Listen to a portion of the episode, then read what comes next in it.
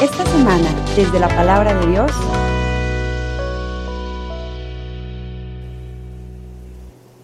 En aquel tiempo, Jesús propuso esta parábola a la muchedumbre.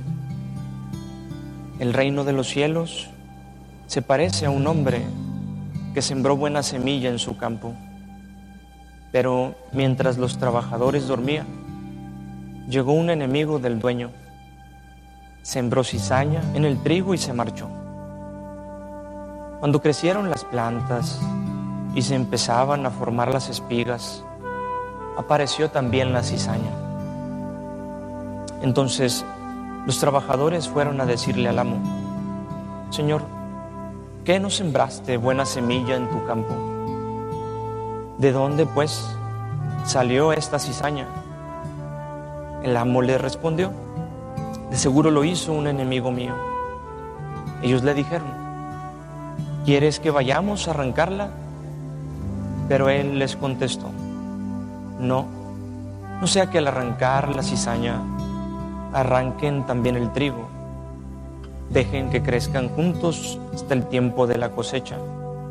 Y cuando llegue la cosecha, diré a los segadores, arranquen primero la cizaña y átenla en gavillas para quemarla. Y luego almacenen el trigo en mi granero.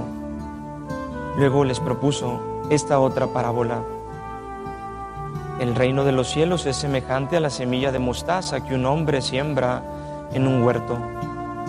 Ciertamente es la más pequeña de todas las semillas, pero cuando crece llega a ser más grande que las hortalizas y se convierte en un arbusto, de manera que los pájaros vienen y hacen su nido en las ramas. Les dijo también otra parábola. El reino de los cielos se parece a un poco de levadura que tomó una mujer y la mezcló con tres medidas de harina, y toda la masa acabó por fermentar. Jesús decía a la muchedumbre todas estas cosas con parábolas, y sin parábolas nada les decía, para que se cumpliera lo que dijo el profeta. Abriré mi boca y les hablaré con parábolas, anunciaré lo que estaba oculto desde la creación del mundo Luego despidió a la multitud y se fue a su casa. Entonces se le acercaron sus discípulos y les dijo, explícanos la parábola de la cizaña sobre el campo.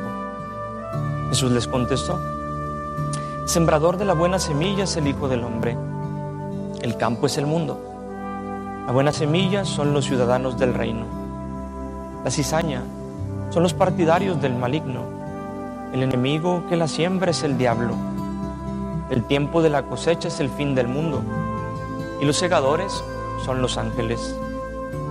Y así como recogen la cizaña y la queman en el fuego, así sucederá al fin del mundo.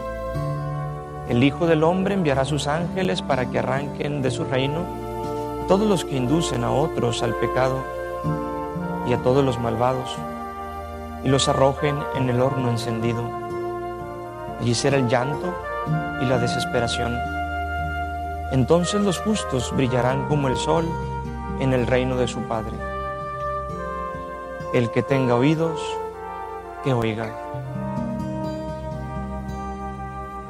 Palabra del Señor.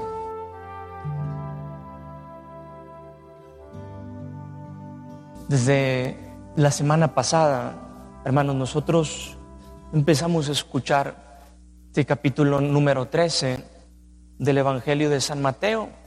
Y decíamos ya que este es un capítulo que nos presenta diferentes parábolas sobre el reino. Pudimos escuchar la semana pasada aquel texto en el que un sembrador sale a sembrar y arroja la semilla en diferentes terrenos. Allí descubríamos, hermanos, sin duda, cómo este sembrador, que es nuestro buen Dios, arroja siempre su semilla, que es su palabra, con abundancia. Es un sembrador que no escatima, es un sembrador que se arriesga y quiere sembrar esa buena palabra en todos los corazones. Descubrimos que pues esa semilla no siempre da fruto. Y cuando lo da, no lo da en la misma medida. El día de hoy nosotros hemos escuchado estas parábolas que le continúan. La primera de ellas que nosotros hemos escuchado es esta del trigo y la cizaña. Le siguen después de una manera pues más breve la del grano de mostaza y la de la levadura. Me gustaría, hermanos, que nosotros descubriéramos en un primer momento el modo de obrar de Dios, que nosotros sin duda podemos contemplar en esta primera parte del trigo y la cizaña. Veamos cómo actúa nuestro buen Dios y después descubramos cómo tenemos que obrar cada uno de nosotros también en nuestra vida, siguiendo su ejemplo, encontramos nosotros también un modo de acercarnos a todas las realidades, a los hermanos que nos rodean. Descubrimos cómo este hombre que ha sembrado una buena semilla, después tiene por noticia de sus trabajadores que junto a ella ha crecido la cizaña. Dos plantas que antes de madurar son muy similares, se parecen, existe el riesgo de confundirlas hasta que éstas adquieren madurez, entonces puedes adquirir el fruto distinguiendo, sin tener riesgo de confusión, sin arrancar el trigo también en un arrebato por querer quitar esta mala hierba que es la cizaña. Aquí creo yo, hermanos, hay una primera gran enseñanza del modo como nuestro buen Dios actúa. El Señor, hermanos, sabe ser paciente con nosotros. No es un hombre que actúe de una manera arrebatada. No es alguien que se deje mover por un impulso al contemplar que también está creciendo hierba mala junto a la bondad de un corazón. No. Y cuidado, no malinterpretemos el texto, porque creo yo que con esto que acabo de decir y al escuchar el texto, podemos nosotros malinterpretar y ser de alguna manera tolerantes con el mal, para nada. Basta recordar cómo el mismo Señor eh, ha hablado, pues, de una manera clara frente al mal. Tú puedes revisar el mismo Evangelio de Mateo y encontrarás, como dice él, si tu mano es ocasión de pecado, córtala. Si tus ojos son ocasión de pecado, sácalos. Tú y yo, sin duda alguna, contra el mal que existe en el propio corazón, contra el pecado que existe en nuestra propia vida, contra el pecado que existe en los diferentes ambientes, tendremos que ser radicales, tendremos que luchar por extirparlo, tenemos que arrancarlo. Pero esta paciencia de nuestro buen Dios nos muestra que hay un momento, nos muestra que tenemos que observar primero, nos muestra que tenemos que tener claridad en lo que estamos haciendo. Hermanos, de esta paciencia aprendemos nosotros que no podemos obrar al primer arrebato. Tú y yo tendemos mucho a juzgar a la primera. Vemos una mala actitud y nos ensañamos con otro. Vemos algo que no nos parece y criticamos con dureza y queremos arrancar inmediatamente. El Señor, hermanos, en este texto nos muestra que Él es paciente, que Él se toma un momento. Y tú y yo tenemos que hacer lo mismo. Cuidado, porque somos fáciles de hablar. Cuidado, porque somos muchas veces muy prontos en el juicio. Y esto lastima a una comunidad cristiana. Muy probablemente este texto que nosotros hemos proclamado, hermanos, nos muestra la realidad de esas primeras comunidades había hombres que vivían la palabra de Dios y daban buenos frutos, pero tal vez había también entre ellos hombres, mujeres, que estaban dando malos frutos. Y la tentación de esos primeros seguidores con mucha certeza era, vamos a arrancarlos de aquí, vamos a quitarlos.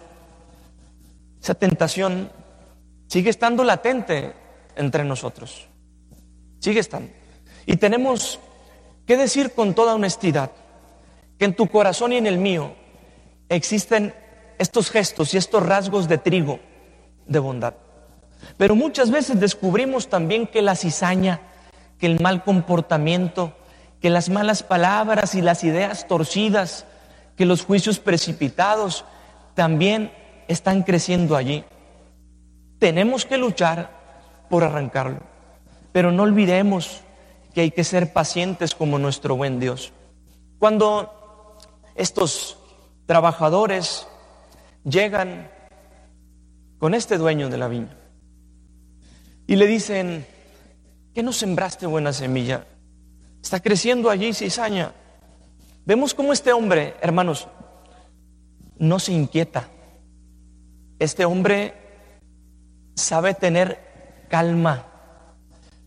Cuando nosotros contemplamos, hermanos, nuestro mundo, cuando contemplamos la sociedad envuelta en un gran número de conflictos, cuando contemplamos nuestras propias familias y vemos allí cómo el pecado muchas veces florece, muchas veces hay acciones que lastiman al interior de nuestras familias, cuando contemplamos todo esto, ¿cómo reaccionamos? Queremos obrar con poder y arrancarlos de ese lugar. Este hombre les pidió una cosa, tranquilidad. Vamos a esperar al fruto.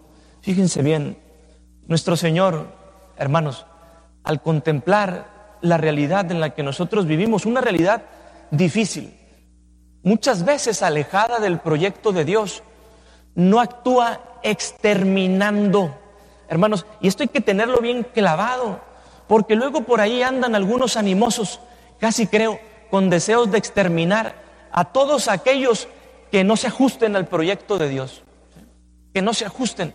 Y vamos a acabar con toda esta bola de narcotraficantes y matones. Vamos a darle cuello. Ese es el modo de obrar de Dios, hermanos. ¿Acaso Él va exterminando por ahí a todos aquellos que no abrazan su proyecto? Ojo, como lo decía hace un momento, esto no significa que a Dios agrade el mal. Esto no significa que Él sea permisivo en nuestras acciones. Esto no significa que tú y yo tengamos que permitir el mal en nuestra vida o en los de los demás. Pero el poder, hermanos, de Dios también se manifiesta con su misericordia, con su compasión. Él da tiempo, hermanos, al pecador para que se convierta.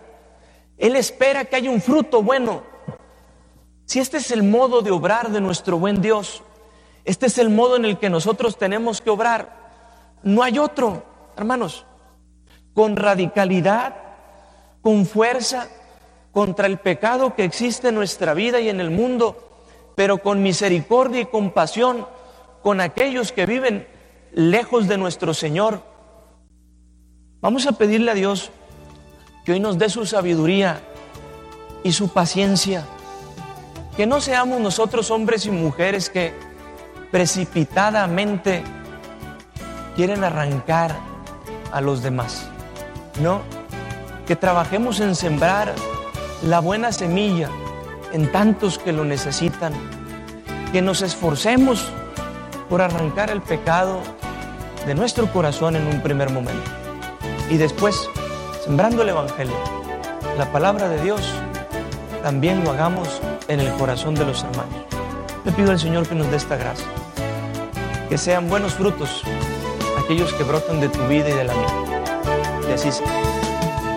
Si esta reflexión ha sido de utilidad para su vida espiritual, le invitamos a visitar nuestra página en internet www.evangelizacion.org.mx, en donde encontrará otros temas que seguramente continuarán produciendo fruto en usted. Que la paz de Jesucristo permanezca en usted y toda su familia, y que la ternura de María abrace su corazón.